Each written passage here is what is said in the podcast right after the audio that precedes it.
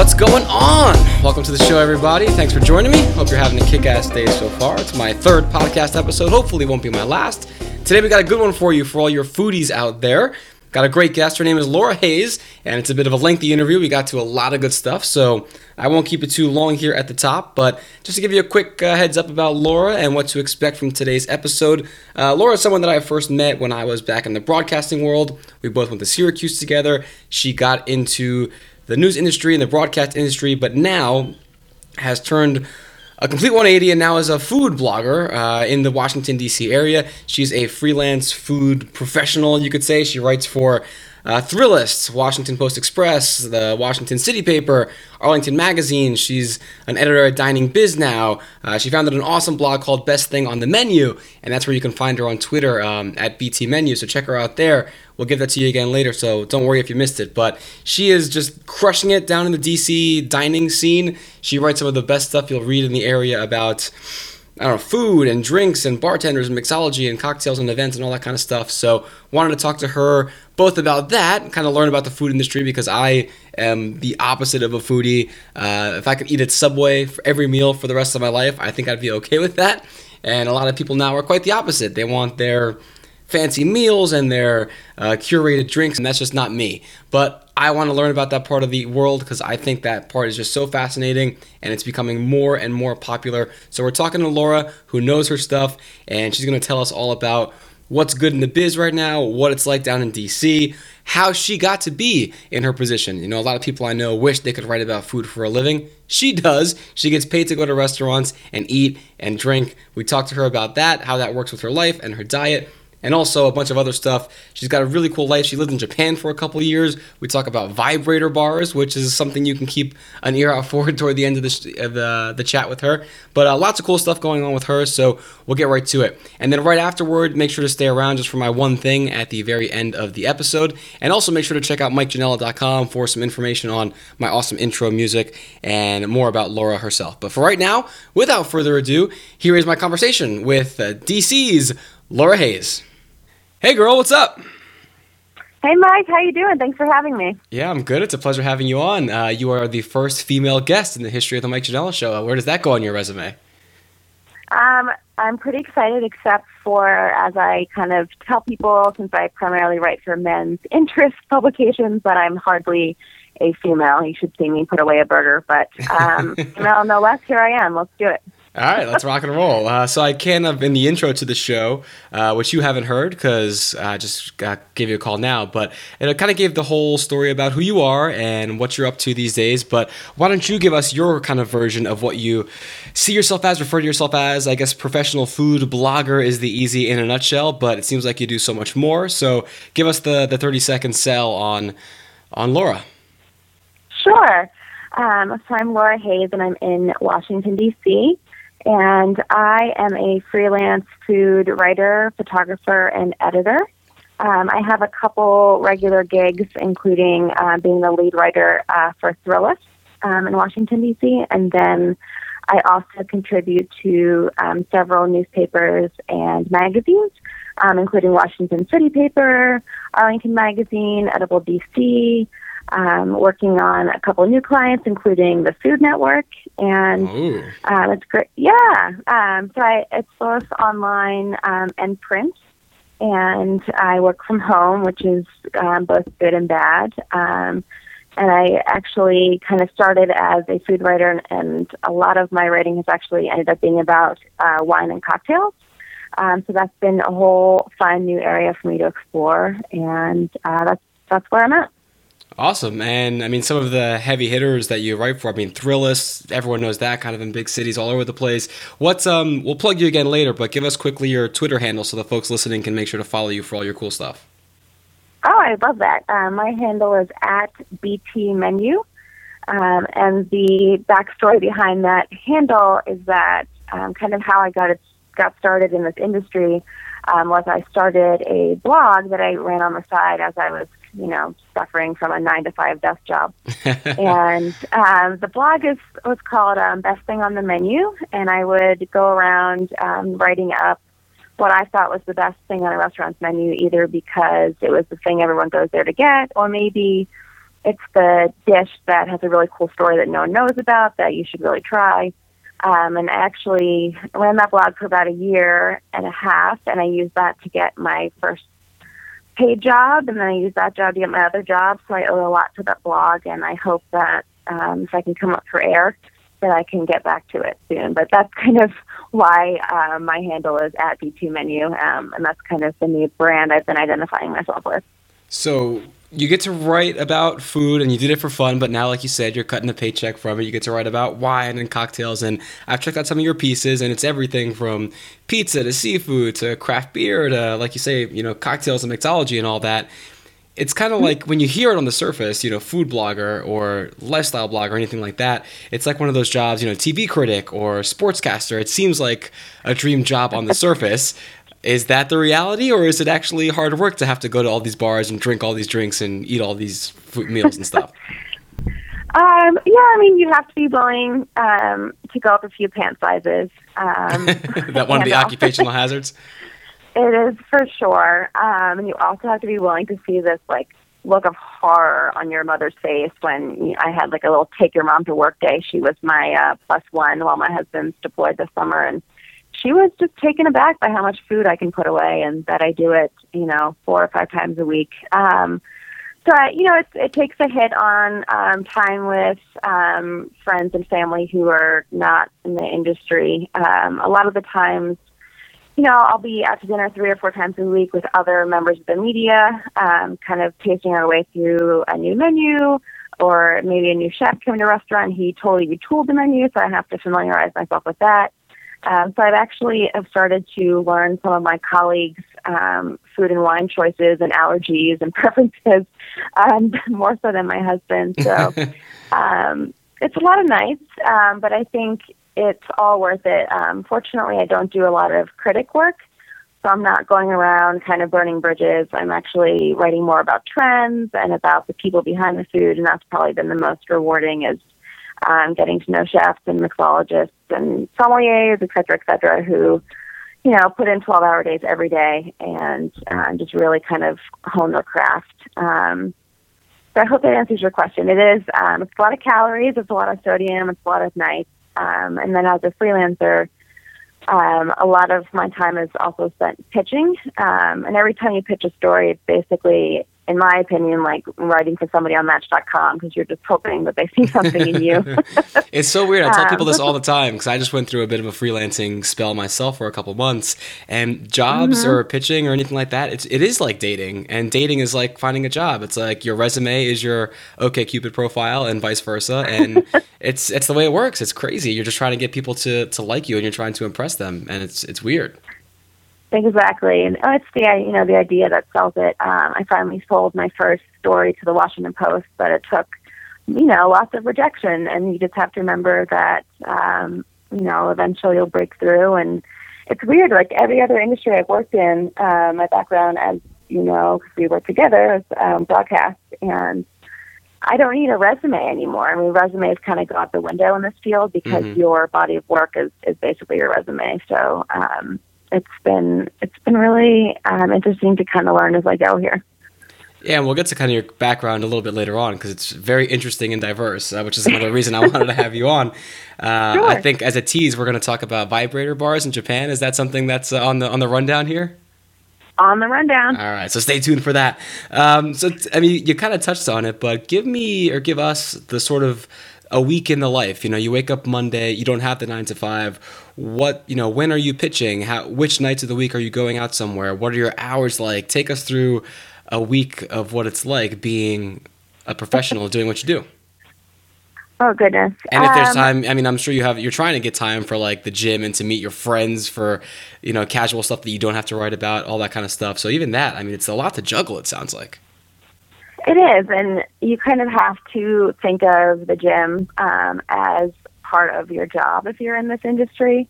Um, I know that, for example, our the critic at the Washington Post. I mean, he has a personal trainer that he's he sees, and I think everyone has to kind of have a rigorous workout routine. For me, it's CrossFit. Um, but yeah, so the gym I definitely try to visit every day so I can um, not, you know, feel horrible when I'm out eating cheese and butter and fried things and, and burgers um, for Thrillist. But um, my week um, is interesting. I usually have, um, until recently, actually, this this is my last week for one of my um, clients.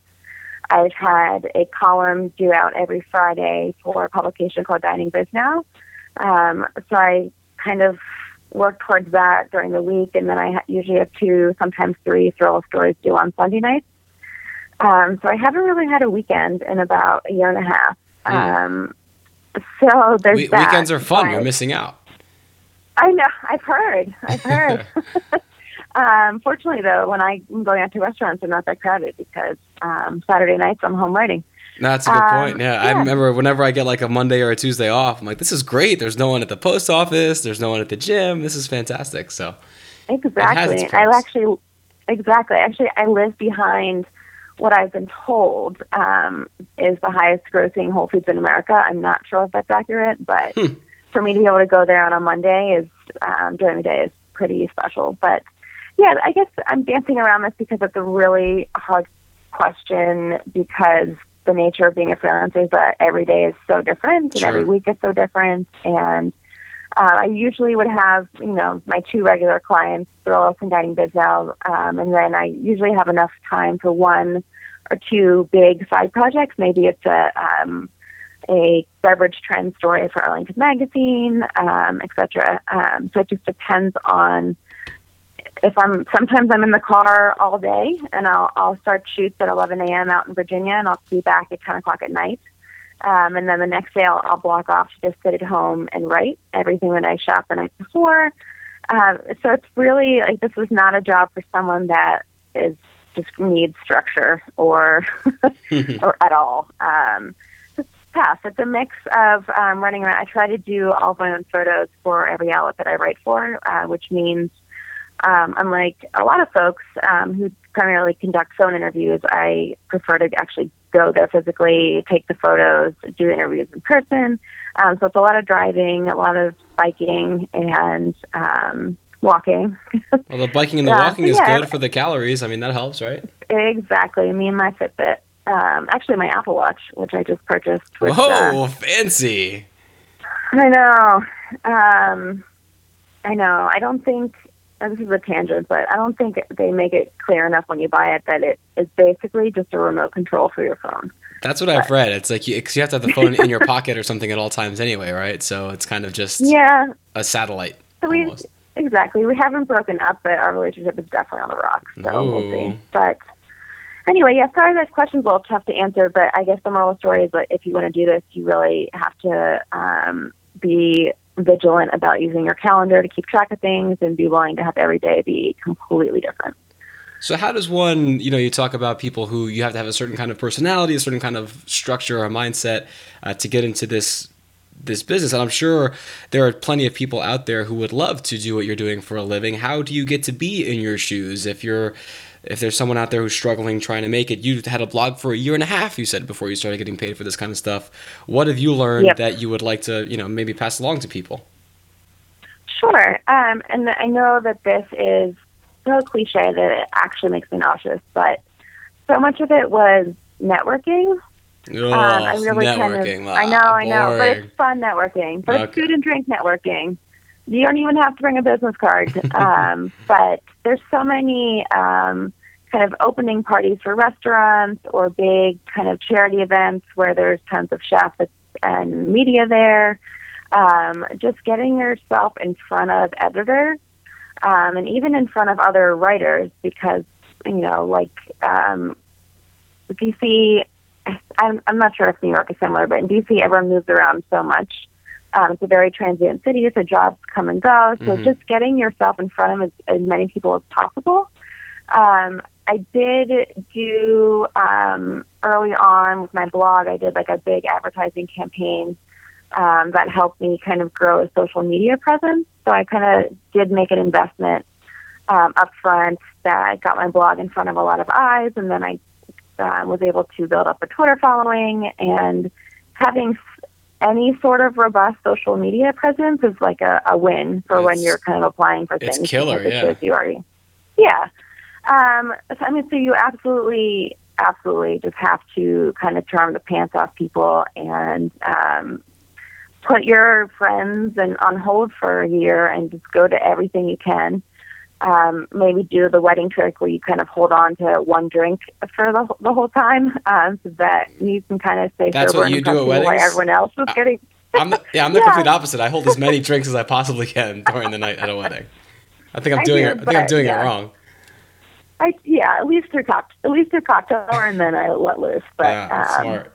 Yeah, so yeah, getting yourself in front of people, um, remembering people's names. I mean, just the little things go a really long way. Um, and then just keep writing. Uh, definitely have a strong voice. Um, I think no matter who I'm writing for, I actually feel that my voice is pretty um, continuous, uh, which I think is something that people look for because um, kind of vanilla doesn't really cut it anymore because, you know, food is very people to people and very subjective, and so you have to kind of build trust and have people kind of get to know you through your words. And yeah, so having a voice is important as well. And um, yeah, and, and you also, you know, be willing to work for not a lot of moolah in the beginning, and as you build your clients, that could change. But it really has to be something that you you love. I mean, luckily, the thing about the food industry is that even if you're working for no money, you can still eat if you play your cards right. Like a lot of other people, if you're doing other stuff, the money you don't make, you know, you have to go to other stuff. So it's a smart thing to get into. I want to talk a little bit about the actual the job in the industry itself because I am the complete opposite of kind of your target audience. I am not a foodie whatsoever. Um, I appreciate it, and when I'm out at a restaurant, I love it, but if you gave me just like peanut butter and jelly three times a day, I'd be a happy guy. So this intrigues me, this whole world. Um, like, how do you? I mean, how do you get?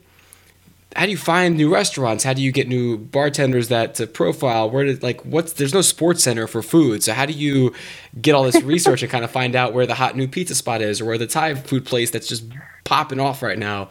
How do you just how do you know all this stuff?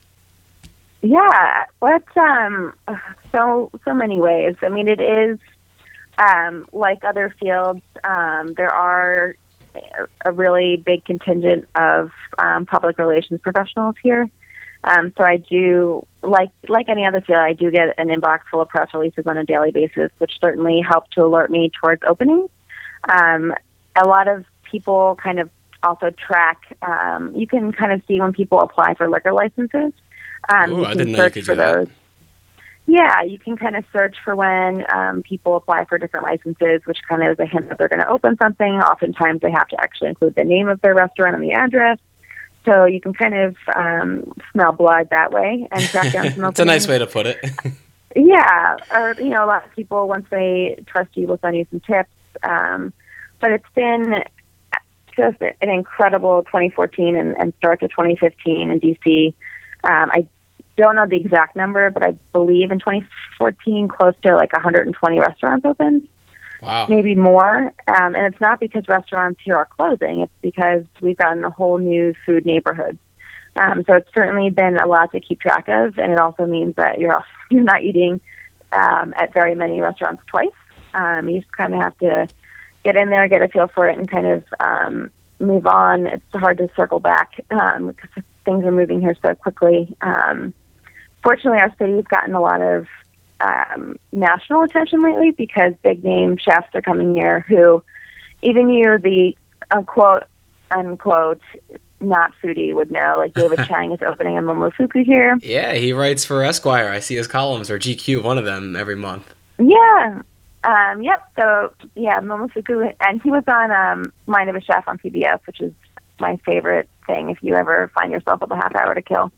Right. Um, and then yeah, Michael Schlow, um, who's from Boston, opened a restaurant. He's about to open a second one. Daniel Boulud from New York opened a DBGB bar and kitchen here.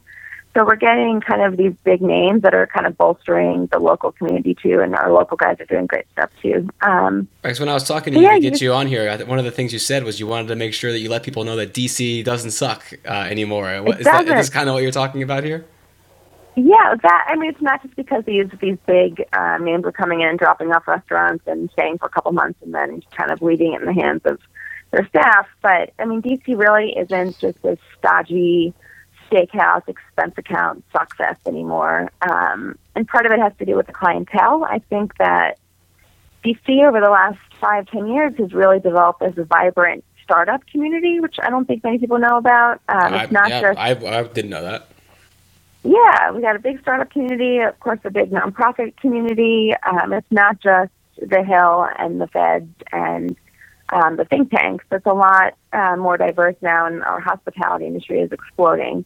Um, so we're seeing just all kinds of just this community come together in cool, interesting ways. Um, yes, so definitely, it's if you have to come here for a conference, um, it's worth staying an extra day or two to check out our, our food and, and our bars um, alone for sure.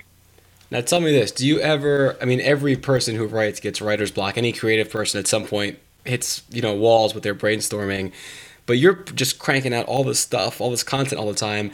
Do you? I mean, do you run out of ideas ever? You're like, oh man, I just did like I don't want to do Bacon's story again, or, or there's no really good spot to go check out this week. I mean, how often do you get to that point where it's like, oh, I just I just don't know what to do right now this week?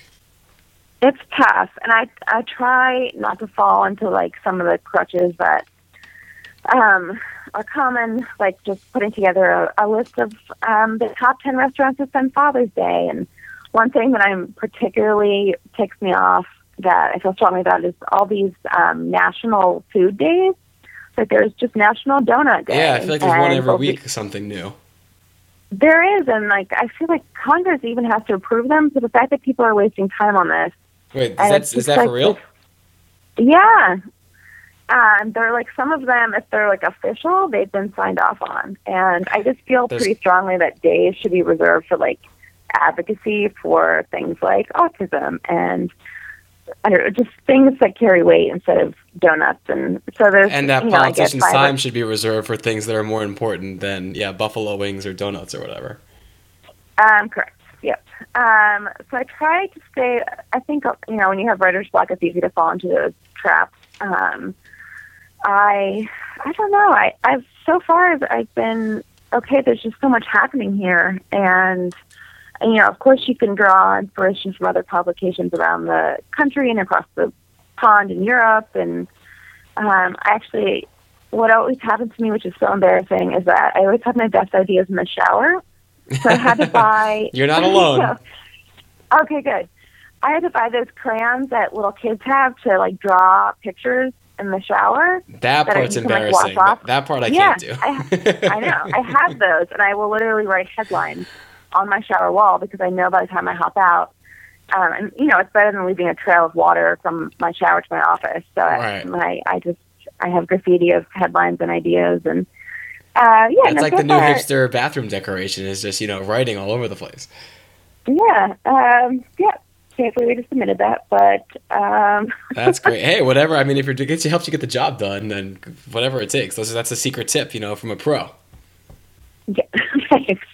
Yeah, but yeah, I mean, writer's block hits everybody, and um, what also helps is that I'm not pitching 100% of the time. Um, some of my stories are assigned.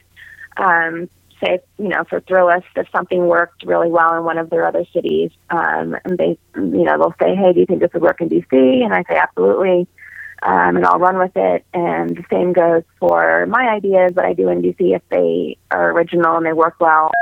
Um, I know I did one called "How to Stay on Happy Hour for Ten Straight Hours." I've read that one. well- yeah, I had to click Oh, on it yeah. as soon as I saw it. Yeah. Yeah, so I found ten different bars, uh, one for each hour that offer happy hour at kind of odd times. So I could build this out, and they liked it so much that they kind of went and tried it in other cities. So it's very kind of collaborative like that. Um, so fortunately, you know, I'm not. It's not that I have to come up with every single idea on my own. That would be um, that would be pretty tough. So it's, Yeah, I it's can team imagine. effort for sure. Yeah. So, so now you have also the audience that you are writing for, the people who are not me. But you know, America in general is becoming a much more sophisticated food culture. There's so many chef shows on, and like you say, all these you know primetime cuisine people you know popping up all over the country.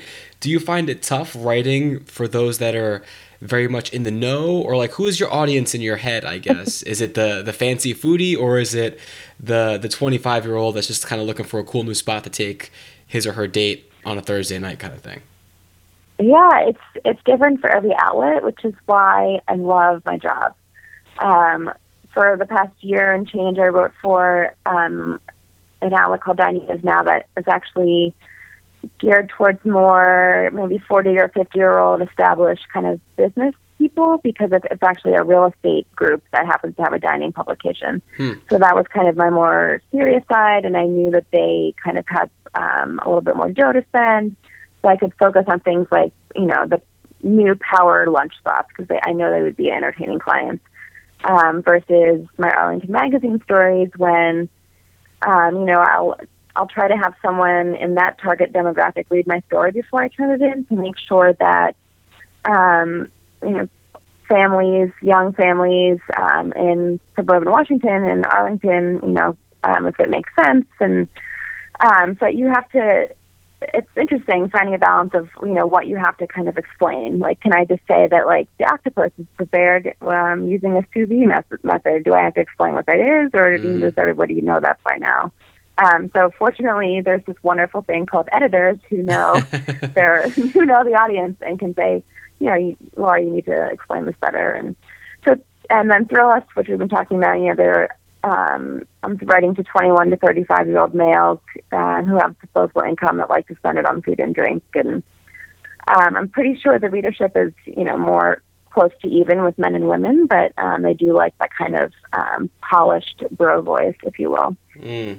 Um, yeah, so I, I mean, it's different for every publication, and that's what's tough about being a freelancer is um, I don't spend, you know, every day writing to the same audience and really perfecting that. So I have to kind of be a little bit of a chameleon. Um, That's cool though. It keeps you on your toes. Absolutely, and you know, I've learned so much, and I'm generally, like you said, everybody is far more educated now because, I mean, people go into a restaurant and they want, you know, they want to know more than does it taste good and does it, you know, how much does it cost? They want to know where it came from, how was it prepared, um, you know, who's the chef, where's he from, is this a family recipe? I mean, people just are hungry for way more than food right now, um, and I think that makes it an exciting time to be a writer because it really holds you accountable to um, knowing your stuff. So where what's kind of the dream end for you for this? If you can even think that far, is it getting your own kind of travel channel show one day? Is it New York Times food critic or reviewer, trend writer? Are you even thinking that far? What's what's the end goal? Oh, Not end goal, but what's the Oh. kind of dream? Oh come on, Mike! You saw me uh, like when I was trying to do on-air stuff. I think like my last time anchoring, fake anchoring at Newhouse, I referred to O.J. Simpson with a female pronoun. I'm a hot mess. um, so definitely, But that was you're, you're out of your element. It's like a fake news desk. If we put you in like Bora Bora at some local crab shack or something, you'd be a totally you'd have you have that spark. You'd be crushing it. I got a feeling. oh my god. Um, I don't know about that. I would love to maybe help produce something like that. I could trail Anthony Bourdain and help with his writing and helping to pick his locations. Um, it's tough. I kind of go back and forth on whether you know I want to be an editor of a um, newspaper or magazine in a medium-sized city, um, or if I want to continue freelancing and kind of expand my niche. Because I would also love one day to kind of write about fitness as well. Um, so it's um, I've only really kind of been 100% into this for two years, so I'm kind of figuring out, you know, do I want to be a critic? Do I want to be a features writer? Um, do I love long form? It's still, I'm still pretty, um, I don't know if I'm holding my eight ball. I think it's saying, you know, the, the future is unclear, but um, I As Yeah, it is, as I it is for all of us. Good. I'm yeah. I know you're supposed to know by the time you're 30, but I feel like this is I'm somehow 30 and already having an encore career, and I'm just kind of taking baby steps and figuring out what I like. But I, I think I really love um, love the long form stories that kind of show just the work that people are, are doing the stories behind the food and that really make what's on your plate come alive. So I think long form might be um, the route that I eventually take. Nice. Well, hopefully, Yeah. obviously, yeah, the eight ball clears up down the road, and if not, hopefully, it's adventures along the way. Um, you've had Thank some you. adventures so far. Just to, don't have too much longer. I want. I don't want to keep you too late, but uh, just to talk a little bit about kind of your journey in general, because it's been it's been a wild one. I mean, Syracuse for college, from uh, Philly area, Philly proper, Philly area. I, I never forget. Philly area. Yeah. um, San Diego for a while, right? And then Japan, which we alluded to earlier. So now is the vibrator bar payoff, I guess. Perfect. Um, what's yeah? I mean, what are some of the some of the postcards you have tucked away from from what you've been doing before you got to to where you are now? Sure. Um, so I after college was frozen and took a job um, in San Diego and drove out there. Um, Which is, I mean, 180 from Syracuse to San Diego. That's as about as far as you can go in a lot of ways. Yes. Um, yes. I, I put everything, including the hedgehog I had at the time, at the time, in my car and drove out there. And I was working um, as a news writer and production assistant, during the whole, you know, um, 2 a.m. to 11 a.m. shift, mm. um, helping to write the morning news. Um, and I met an awesome guy um, along the way, and um, he showed me a list of places that he's a um, Navy doctor, and he showed me a list of places that he could potentially go for two years before starting his residency. And I saw Japan on there, and we jumped at it. And so um, went over there. I was there for about two years. Um, pretty far from where he was because I, I wanted to kind of have my own job and he was at sea most of the time anyway. But um so I taught at uh, junior high schools during the day, even though I'm not a teacher. Um, but made it work. Junior high school is a bad age everywhere. um, so you have proof of that now. It's not just here. No, it's everywhere um, for sure. Um, and actually, I lived in a very, um, very, very small town. Um, the word in it's I guess the word for bumble in Japanese is inaka. I was like definitely in the countryside. Some people had never seen a foreigner. I had people touching my blonde hair. I had old ladies grabbing my butt because they'd never seen junk in the trunk. I mean, I wish more old wild. ladies would grab my butt. I got to learn new secrets. Maybe Japan. maybe Japan's the place for me. It is, um, and I helped my neighbors kind of plant rice at night. It was just it was a terrific two years, and then um, Tom got stationed in DC, so we came here and got married, and that was awesome. And I worked for three years um, as a uh, communications manager um, of a Japanese nonprofit called the U.S. Japan Council. Um, so I was able to able to use my Japanese skills and um, do all of the media work and web work and writing and graphics and um, it was started you, really small. Did you know Japanese mm-hmm. before you went, or you learned when you got out there? Um, I learned when I got out there. Oh. I had a lot of free time and a nice librarian that helped me. And um, you still speak yeah, it at all now, really, or get to use it at all now? Um, no, I used it. Um, I had to use it for those three years. Certainly, I would go back to right. Forth of Tokyo a little bit, but um, I no, I don't really get to use it much here, except for you know some of my favorite restaurants. Um, we went back in March for fun, um, and I did pretty well. Um, but it's more kind of a party trick at this point. and the thing with um, Japanese, it's yeah. not one of those languages that too many people speak, so you you can kind of mess up a little bit, and yeah, at a party or, or a cocktail, and people will still think you know exactly what you're talking about. So. yeah, I can certainly understand everything. I just feel a little ner- more nervous speaking now. Yeah. Um, yeah. But yes, I did that nonprofit thing for three years, and um, it was great. It was actually run by um, Senator Daniel Inouye's wife, Irene. Um, so I got to know Senator Inouye um, before he passed, and he's definitely one of the most inspiring people I've ever met in my life. Um, so they were great and helped me kind of hone my communication skills, and that's kind of when I started my blog on the side, and then helped that kind of mushroom into a full time career. Um, but I promised you vibrator bars. Um, yeah. So I will circle hold, back. Give us that story. We're holding on to that one. Sure. So I went back to Japan in March. Um, first time um, I'd been back there for um, things other than work. Um, so I I did a fun story for Thrillist, um, 20 things you can only do in Japan. And because one of them was this bar that I found. It's called Bar Vibe and I believe it's the name. the name kind of starts to say it all. Yeah, I believe it's in Shibuya. I would have to look it up, uh, which is one of the kind of more heavy nightlife areas. Mm-hmm. And you enter through this a doorway that is like a giant vulva, and you pay essentially the equivalent of like a twenty dollar cover charge, which includes two drinks. Um, and if you're um, smart like me, you'll get to like Hibiki 12 years and nurse those. Um, and then a nice lady will give you a cafeteria um, style plastic glove that enables you um, and your your willing husband, who you've dragged along, to play with their collection of 300 plus vibrators from all over the world. Three. that are kind of all stacked up there.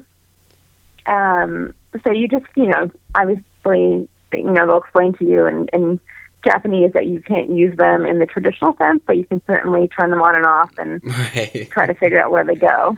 Um, and the whole thing, I mean, it sounds very silly, but I was actually really excited about it only because um, women still have a pretty long way to go um, to be kind of equal with men in the workplace in Japan. hmm And I mean, even sometimes in the home. So the fact that there's even a bar that recognizes that women, Japanese women, are sexual beings, I was kind of jazzed about. Um, so that was a cool one. I also found a, a maid cafe um, where um, the theme is Super Mario Brothers, and girls in French maid costumes kind of jump up and down on trampolines and like punch those like gold boxes that normally, you know, you punch coins in the video game. What galaxy is this Um, in?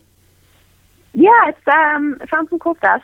Man, that is. I mean, I've I've been to Japan once. It was for a business trip, and I was only I was in Tokyo. It was only for two days. It was crazy the, the short amount of time that I was there. Um, and I, I was hoping because you always read about these things. Normally, it's like cat related or video game related, like all these weird things. But uh, yeah, I never had the chance. It seems like you made up for me though with uh, a couple of these. Yeah, um, yeah. No, we had a good time. Um, we went to a rabbit cafe and to an owl cafe, and um, went to one place and got violently ill, um, but recovered. Uh, went to the Yamazaki um, distillery and just drooled over um, Japanese whiskey, which is really getting much harder to get these days. So um, that was a really special experience. Um, yeah, so I, that was kind of my first delve into travel writing, uh, which I really enjoyed. So hopefully I'll get to do a little bit more of that in the future. All right. Well, I wish you luck with that too, because that seems like some fun stuff. Uh, last thing I want to talk to you about: you're a big sports fan. You're a Philly fan. Give me one to ten. Your your confidence, your happiness with each of your big four teams right now. Um, oh I'm expecting. God, I'm, I'm at a zero expecting. for- Lo- I'm expecting low numbers across the board. man. I mean, we'll start with the Eagles, who are my, you know, my whole life. I I take the train from DC to Philly for every home game, uh, for the most part, still. And I'm in the camp that thinks there's a big angry tumor kind of pressing on Chip Kelly's brain. um, because I mean, if it's not, what's that saying? If it ain't broke, don't you know? right. All we needed was a, you know a few key linemen and a quarterback that isn't a moron, and now we have three morons. And um, so I don't think that we will win eight games um, on the football field. I think the Phillies are a hospice facility. That sums it up pretty nicely. yeah. Um, gosh, the Flyers. I will say that I I know this is horrible, but I wanted to pick one DC team to latch onto. Ah, so Um, you're, they've you're been on the here Caps. six years, so I, I, yeah. Um, so I, I've moved on to the Caps. Um, I can get to the Verizon Center from my house in like eight minutes, and the games are so fun, and I, the guys are a great team. So they're kind of my hockey interest, and the Sixers. Oh my god.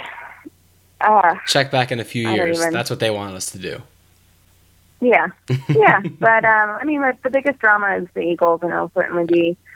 Um, I think Dallas's um, division to lose. So we'll. Yeah, I mean, as a Giants that. fan, I can't even really argue that. It's kind of them and the rest of us. So, but we'll see how it goes. So it'll be a fun season. Well, We'll see. I would, yeah. I'll, I'll love to see where we are midway through Giants and Eagles. Uh, I think I'm definitely going to the game when the Giants come to Philly, so I'll think about you. Oh, definitely, and hopefully you're thinking about uh, us winning. So, but we'll check back in with you then. Uh, all right, cool. Well, Laura, thank you so much for stopping by and and jumping on the phone. I really do appreciate it. One more time, let the people know how they can find you on all the all the platforms and all the internets you want to be found on.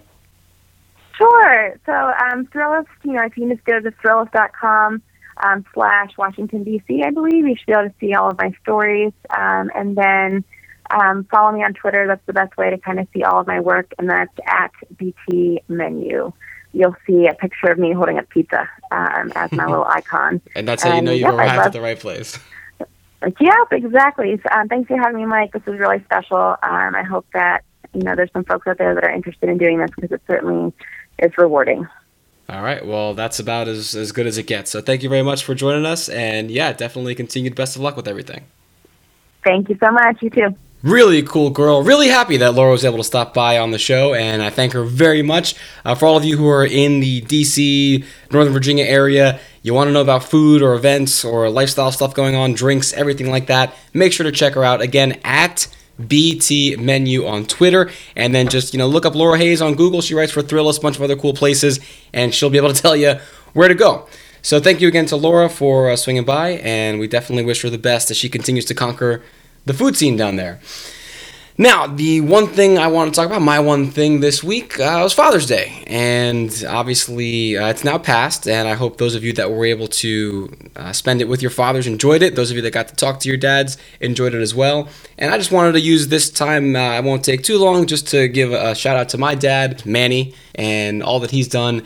And I, it really put in into perspective for me how important dads are. I mean, I, I don't take my dad for granted. I love him and I respect him and appreciate everything he's done for me my entire life. But I went uh, when it came out on Friday to see Inside Out, the new Pixar movie. And like every Pixar movie, it's got family themes and motifs and all that kind of stuff. And I realized I got it got a little dusty there at the end. Um, I'm not going to give away any, any plot points, but as you can imagine, the end of any Pixar movie tends to have a big emotional uh, climactic moment. And this one was no different between uh, a tween girl, a pre-tween, preteen girl, and her parents. And it got a little uh, dusty for me there in the theater. And it just reminded me, it was the same thing with Toy Story 3, Finding Nemo. Uh, for me, going back to like Field of Dreams, even that kind of stuff, anything where there's a parental child bond on film, that always gets me. Uh, I love that stuff. And seeing that movie just a couple days before I was able to go visit my parents and see my dad for Father's Day really just helped drive home uh, how important my dad and both my parents have been to me uh, in my upbringing. Uh, they may bug me now a little more than I'd like about being single and almost 30 and not giving them grandkids and all that stuff, but they have given me immeasurably more than I could ever ask for, and it makes the uh, that kind of uh, stuff worthwhile. So basically, just wanted to. My one thing is just if you have your parents you know, and you, whether you like them or not, they've helped make you who you are. Definitely appreciate them. Don't take them for granted. Uh, I know too many people who have, through tragedy or other ill circumstance, not had a father around or a mother uh, for some or all parts of their lives. And uh, some of those people, how they deal with it, I, I don't know because I, I respect that because I can't imagine what I would be without my parents. And as we're talking about Father's Day, my dad in particular. So, uh, to all of you out there, I know some of you might think it's a chore to call the parents even once a week, but definitely, you know, stay in touch, bridge the gaps between geography, time, interests, occupation, whatever it takes, because uh, your parents, as Pixar and, and Disney in general are uh, more than happy to tell us in their movies, may not always be around, and they may not always be as accessible as you'd like them to be. So, uh, not just on this Father's Day, but any day, you know, text, hug, write, call, do what you got to do. Appreciate your parents. Uh, and definitely uh, do what you can to make sure you enjoy them uh, while they can be as much a big part of your life as they possibly can. And I guess thank you, Pixar, for reminding me of that, uh, even though I didn't think I needed the reminder. But it's always good to see that on film and, and see everyone kind of relate to that as well. All right, that's going to do it for me this week. Uh, hopefully, you enjoyed that conversation with Laura, and we'll come back with for you next week. Not quite sure. We got a couple guests that we're lining up potentially, so I'm not sure the order, but uh, we're going to have some really exciting people coming up. So make sure to keep uh, checking us out. You can follow me on Twitter. I'm at Mike Janella, M I K E J A N ELA. Don't forget to follow our guest Laura Hayes as well at BT Menu. And definitely make sure to check us out. We're on iTunes. Just search my name, Mike Janella Show. That'll come up. So download, subscribe, review, like us if you like, hate us if you like. Up to you. You can also find me on Podomatic. You can again just search my name, Mike Janella, there. And you can also find this podcast streaming and a whole bunch of other stuff at my website at mikejanella.com that does it. We'll see you again next week. And thank you very much for listening. Hopefully, I'll do better next time.